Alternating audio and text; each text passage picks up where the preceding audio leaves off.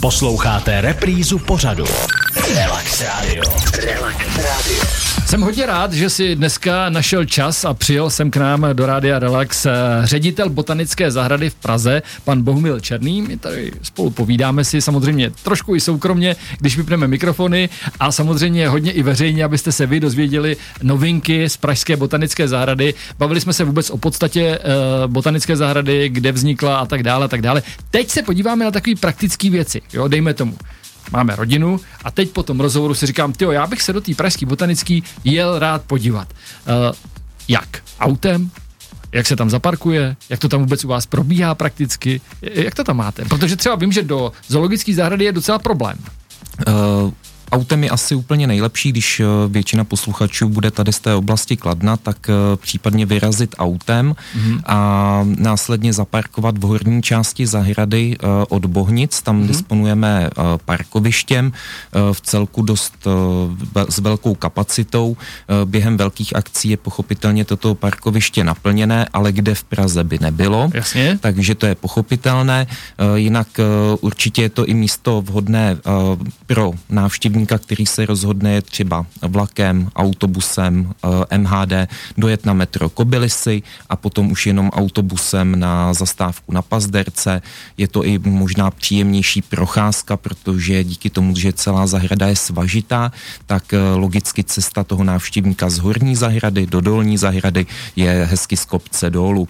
A to je i vlastně jaký ten základní princip, eh, na kterém zahrada buduje svoji infrastrukturu, cestní síť, tak aby si návštěvníci mohli tuto zahradu co nejlépe užít. Je to mm-hmm. i ta nejlepší cesta například pro vozíčkáře. E, já bych to teda s dovolením, jestli můžu potvrdil, protože e, minule, když jsem tam byl, tak jsme fakt jako zaparkovali nahoře a sešli jsme dolů. Je to příjemná procházka, navíc ta horní část je hodně i stí, stín, jo, stínatá, hmm. takže tam si myslím, že i když bude to parný počasí, tak si pro vás, pro všechny si myslím, že to bude daleko příjemnější, než když vlastně půjdete ze spoda, kde je maximální provoz a lidi se tam spou, vedro tam je a tak dále. Doporučujeme s panem ředitelem, běžte od zhoru, je to jasný. Uh, jak vypadá běžný den uh, ředitele botanické zahrady?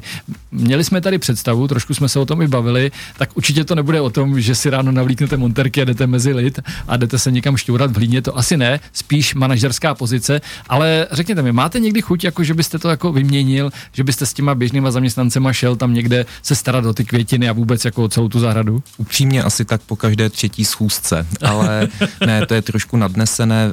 Toho času pochopitelně na práci s rostlinami je opravdu málo. Je to ten čas je strávený a vyplněný povětšinou schůzkami, mm-hmm. podepisováním, kontrolou smluv a tak dále. Je to jako široké, široký pelmel v průběhu toho dne. No a samozřejmě, že občas taky musím vyrazit do rádia, tak si udělám taký příjemný výlet a pokec s moderátorem. To je milé, děkuji, děkuji. Ale i tak bych se zeptal, vlastně váš vztah ke květinám je jaký? Protože já si prostě myslím, že ředitel botanické zahrady nemůže být kdokoliv. Že?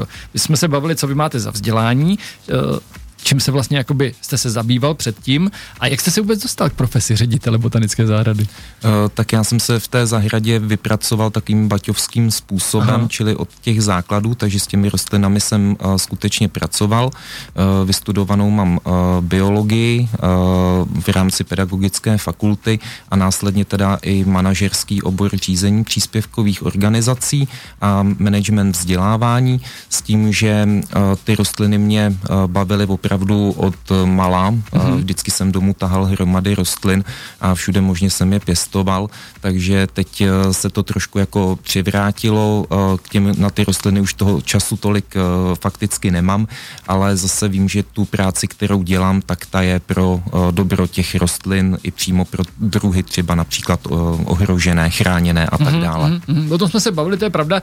Je něco, v čem je pražská botanická uh, jakoby unikátní, v čem jako je fakt hodně dobrá, jako vyhlášená i ve světě?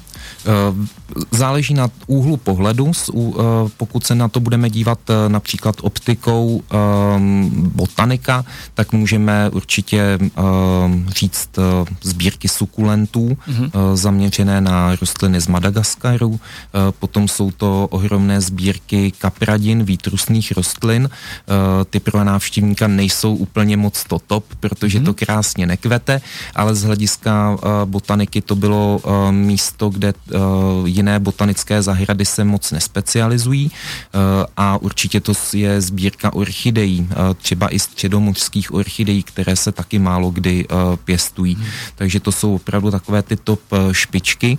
No a to, co bych určitě neměl opomenout, naopak vyzdvihnout, tak to je sbírka ohrožených druhů České republiky, České květeny, kterou uchováváme na vybudovaných biotopech, opravdu navežené autentické kameny, půda, substrát z těch lokalit a na nich napěstováváme rostliny, sbíráme z nich semínka a ty potom vracíme zpátky do přírody u nás v Čechách. Takže pro mě je důležité nejenom se zabývat tou florou zahraniční, naopak je mi bližší se věnovat tomu, co máme tady v Čechách. Mm-hmm.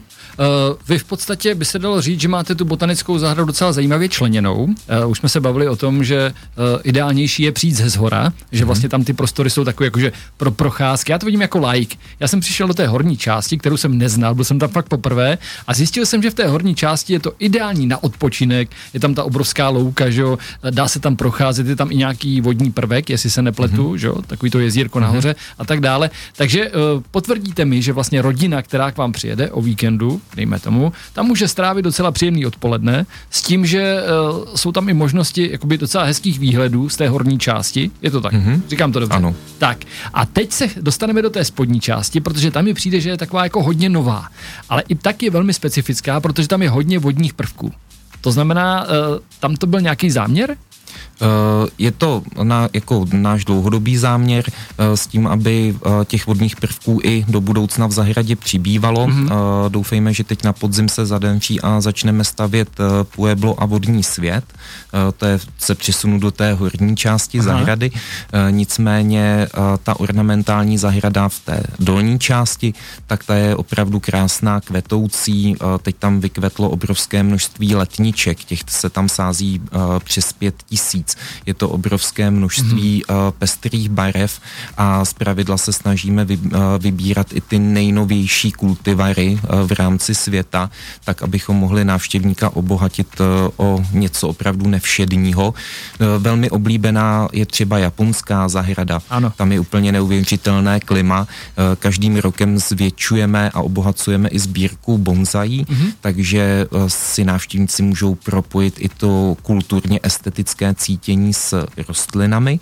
No a teď aktuálně je to třeba ten výstavní pavilon, kde v nejbližších dnech eh, bude připravená eh, výstava ve spolupráci Czech Nature Photo, ty nejkvalitnější a nejhezčí eh, fotografie rostlin v rámci České republiky. To se bavíme o skleníku Fata Morgana, nebo to je někde něco jiného? To se bavíme o výstavním pavilonu v ornamentální jo, zahradě. Je tam, aha, ale už se, uh, jestli jste byl v zahradě někdy před měsícem, tak si na to ještě asi nevzpomenete, protože ten výstavní pavilon byl otevřený před uh, čtyřmi dny. No tak to jsem tam fakt nebyl, to máte no. pravdu. No. Každopádně je to dobrá lákačka. Já jsem chtěl tenhle ten vstup zakončit tak, že bychom pozvali na něco, co nás teďka čeká, co je takového aktuálního, proč tam vyrazit. Vy jste to vlastně řekl za mě, takže zbytek dáme po písnice. Ano. Relax Radio. Relax Radio.